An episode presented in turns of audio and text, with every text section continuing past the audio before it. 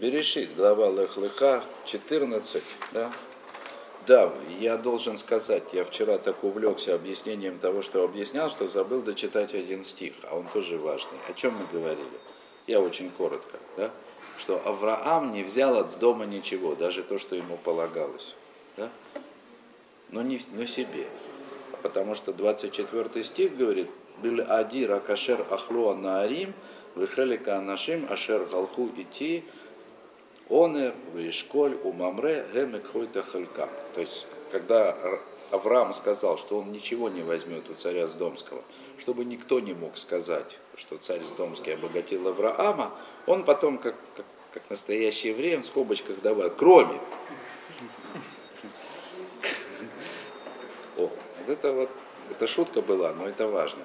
Кроме того, что съели мои юноши, в смысле те, кто участвовал в войне, они съели, да, пока они воевали, они что-то ели. И он не будет сейчас им выставлять счет на оплату того, что они ели. Значит, и доли людей, которые шли вместе со мной. И называет вот этих своих, своих как бы, союзников, да, своих друзей, Анер и Школе Мамре, которые возьмут свою долю. Отсюда, отсюда Талмуд учит, во-первых, что доля того, кто охранял лагерь, а вы помните, что эти люди на войну не пошли, они остались на обозе, охранять обоз, на всякий случай. Да? Но их доля в добыче, она такая же, как и у тех, кто пошел на войну. Это такое правило иудейских войн. Это первое. Ну, точнее, второе по важности. А первое, то есть и то, что на самом деле важно, да, что когда Авраам сказал, что никто не скажет, что царь Сдомский обогатил его, и он ничего от него не возьмет, он говорил только о своей доле, а не о доле других людей. То. О, и смотрите дальше. Вот теперь давайте дальше пойдем. Ахара двори Маэля, это уже 15 глава начинается, первый стих. Ахара двори Маэля, а я два Рашем Авраам, бемахазе леймор, альтере Авраам, анохи маген леха, схарха арбе меот. Значит, Ахара двори Маэлю, после этих вещей, тут есть Раши такой, если я не ошибаюсь. Да, Раши, который говорит, э, важно, кто, кто, кто поймет и запомнит, запомните – Значит, Раши говорит, всякий раз, где сказано ахар, ахар, потом, ахар, такая форма слова потом, это сразу, то есть сразу. Да? Если бы было сказано ахарей, можно сказать то же самое, с юдом на конце читается ахарей, то это потом, промежуток времени.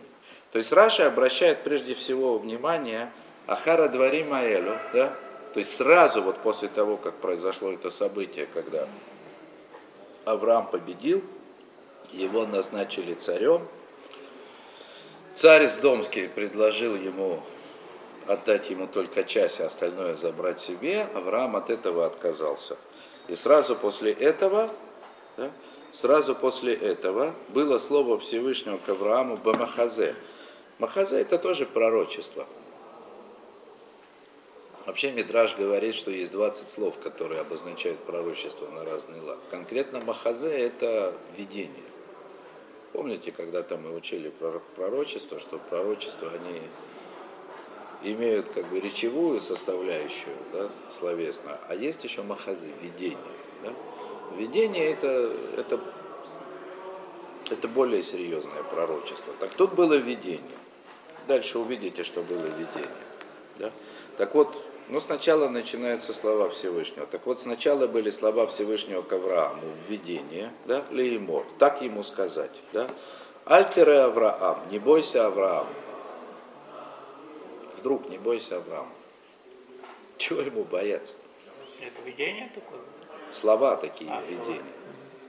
Не бойся Авраам, чего ему бояться? Он только что всех победил, его царем назначили, священником предложили много имущества, от которого он отказался. Экономический бум. Что бояться? И вдруг, и вдруг Авраам боится. Вдруг Авраам боится. Есть еще Мидраж, который говорит э, больше, чем говорит здесь Раши.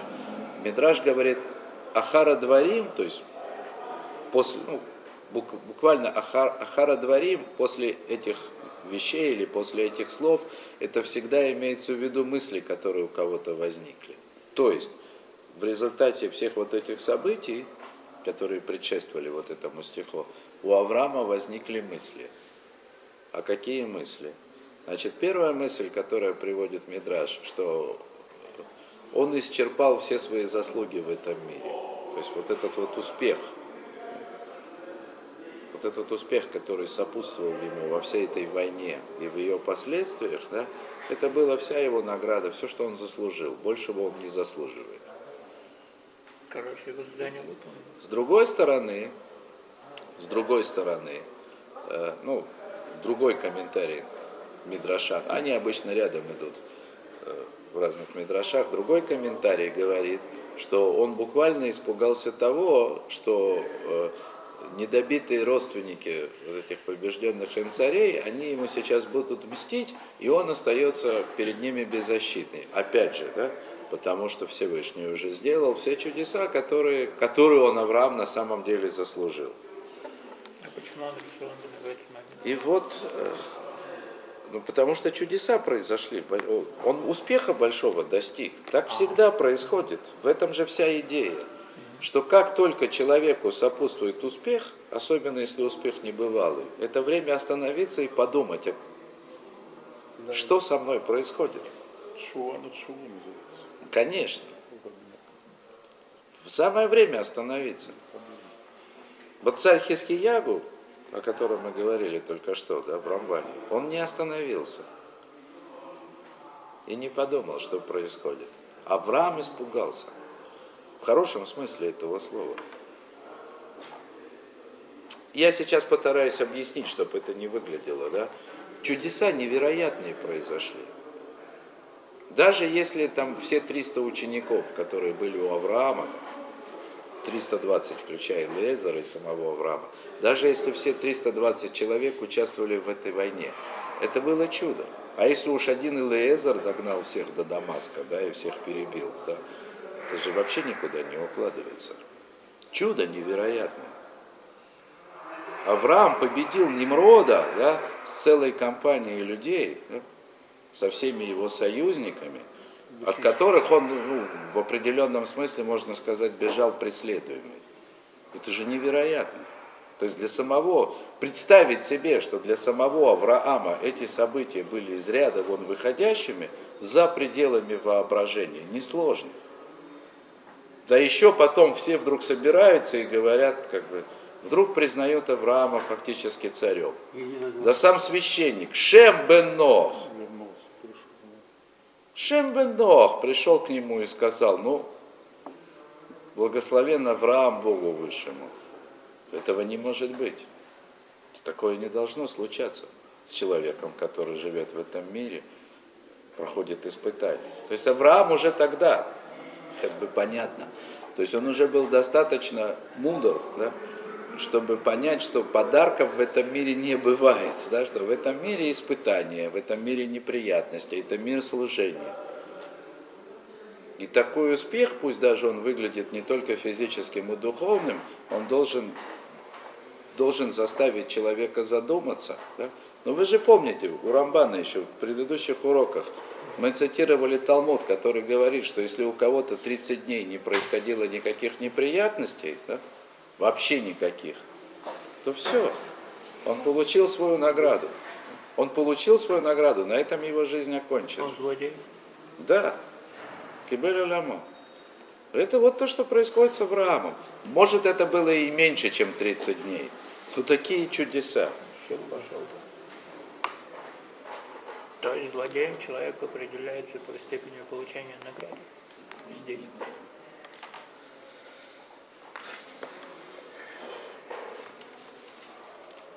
Да, так вот и вот после этого, значит, после, после этого успеха Авраама и после того, как, согласно Мидрашу, он задумался, да, то есть испугался, что, что исчерпал все свои заслуги, значит, у него происходит вот это вот видение Всевышнего, и в этом видении Всевышний прежде всего ему говорит, да, не бойся, Авраам, не бойся, он испугался, да, Анахии Магенлиха, я тебе щит, ну, я тебе защита. Лашона койдыш, он такой язык, что маген, да, это из защищаю тебя, то есть глагол в настоящем времени в, в единственном числе, и он же щит. Как Рафе Рафе, врач лечит. Да? Он же врач, и он же лечит. Одно слово, просто одна и та же форма. Да? Отсюда, кстати, Маген Авраам, да, щит Авраам. Не путать с Маген Давид. Да? Маген Авраам. Я защита тебе.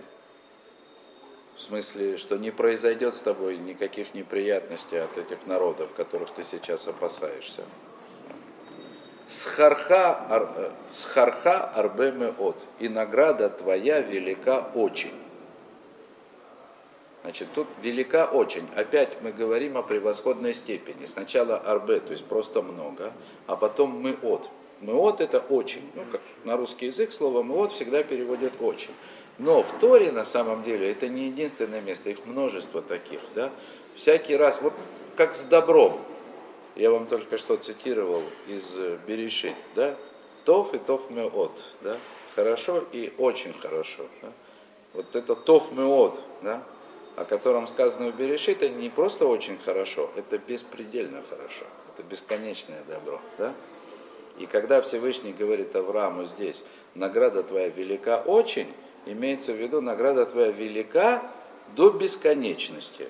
Что по-простому и учат здесь же комментарии. Арбе, много, это в этом мире, а мы от, да?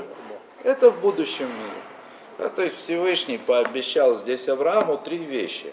Защиту от возможных неприятностей, да? награду в этом мире, большую, и бесконечную награду в будущем мире. Потому что Авраам не только... То есть здесь Всевышний ему говорит, как бы если по-простому, Авраам не только не растерял свои заслуги, как он думал, да, а наоборот приобрел новые. То есть это такая новая ступень. То, что выдержал испытание, наверное, но пошел на войну как бы совершенно безнадежной ситуации. Не принял никаких подарков от дома. Кстати, самое главное, мы же на чем остановились, да? Что Авраам говорит царю с дома, что мне от тебя ничего не нужно. И тут же приходит к нему Всевышний и говорит, не переживай, твоя награда велика необычайно. Как в будущем мире, так и в этом мире ты свое получишь. То есть не переживай о том, что ты потерял, ну, как бы по-простому. Хотя Мидраша не говорит, что Авраам переживал, что он отдал царю с дома, да, там что-то из имущества, да. Тем не менее Всевышний пришел и сказал, ты, ты не пострадал. Вот, ты не пострадал. И, и вот очень важный такой момент, что здесь Всевышний, я повторюсь, он обещает Аврааму защиту в этом мире, богатство в этом мире, ну по-простому, да, то есть награду в этом мире, то есть богатство, благополучие, все, что человеку в этом мире нужно. И еще в будущем мире, да, и что говорит на это Авраам? Вайомер Авраам, Адани Ашем, Мати Тенли, что ты мне дашь? Вани Олех Арири, и я иду ну, скажем, бездетным, потому что тут такое слово, которое придется толковать на две стороны. Сейчас растолкую. Значит, и я иду бездетным, у бенмешек бейси гудамесек или эзер, да? Ну и э, мешек это хозяйство, да? Бен мешек это как бы по-простому человек, сидящий у меня на хозяйстве, да, месек или эзер, тот самый Лезер, да? вот о котором в следующем стихе Авраам говорит, «Вайомер Авраам, ген ли лона тата зера, вегины бен беси решати». Вот мне ты не дал потомства, да? и вот этот домашний мой, да? Дамысок Элиезер, в смысле, да? который у меня на хозяйстве сидит, он меня наследует. К чему это? К чему это заявление?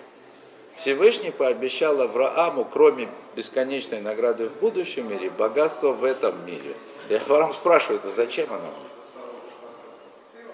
Зачем ты мне обещаешь богатство, которое, которая, почему не? Лезеру, так не мне обещай, Лезеру, да, то есть если Лезер заслужил, если Лезер удостоился унаследовать мое богатство, так ему скажи, а мне-то зачем? Мне что с этим богатством делать? Есть, есть, сейчас я вам дам мне высказаться. это- Не, не, мне не надо. Вот. Есть, есть более, как бы, такой, более глубокий комментарий, который как бы немножко раскрывает. Да? То есть, понятно, если бы у меня было потомство, которое могло бы продолжить мое дело. Ведь потомство человека, оно ведь э, тоже добавляет ему награды в будущем мире. Помните, Рамхаль объяснял, да? что Всевышний судит человека, значит, принимая во внимание все, что предшествовало его поступку, имеющее отношение к этому, с самого сотворения мира, и принимая во внимание все последствия его поступка до конца времен. А естественно, что, что как бы главное первейшее наследие человека, это его дети. Ну и если у человека есть дети, которые, как, как это принято у евреев, что является, как, вообще, так сказать, важнейшее основ, ну, одно из важнейших оснований того, как Израиль, в смысле Яков, заслужил избранность, это, э, это умение, способность воспитать детей, которые продолжат твое дело, что совсем не, не само собой происходит, да? Вот. Это очень тяжело, да? Вот Яков, он удостоился третьим из праотцов, единственным, третьим по очереди, един- единственный, кто удостоился, что у него было аж 12 сыновей, которые продолжили его дело. За это, за это он получил имя Израиль, в том числе. Важнейшее дело. да? То есть дети человека, они продолжают его путь, это продолжение его заслуги. И тогда было бы понятно, да, если мне дают богатство на фоне того, что у меня есть дети, которые будут продолжать мое дело. Ну, понятно, зачем богатство? Ну, то есть, вот как мне оно было нужно, да, то есть, как средство для того, чтобы исполнять желания Всевышнего, так оно будет и моим детям. Поэтому Авраам спрашивает Всевышнего, да, зачем мне богатство в этом мире? Все, я сделал все, что мог. Но может еще что-то сделаю, но зачем ты мне обещаешь богатство больше, чем у меня уже есть? Что еще я могу сделать такого, да? Такой вопрос, да? То, давайте на этом остановимся, продолжим. Потому что это место, оно очень серьезное, и я не хотел бы комкать ничего, да?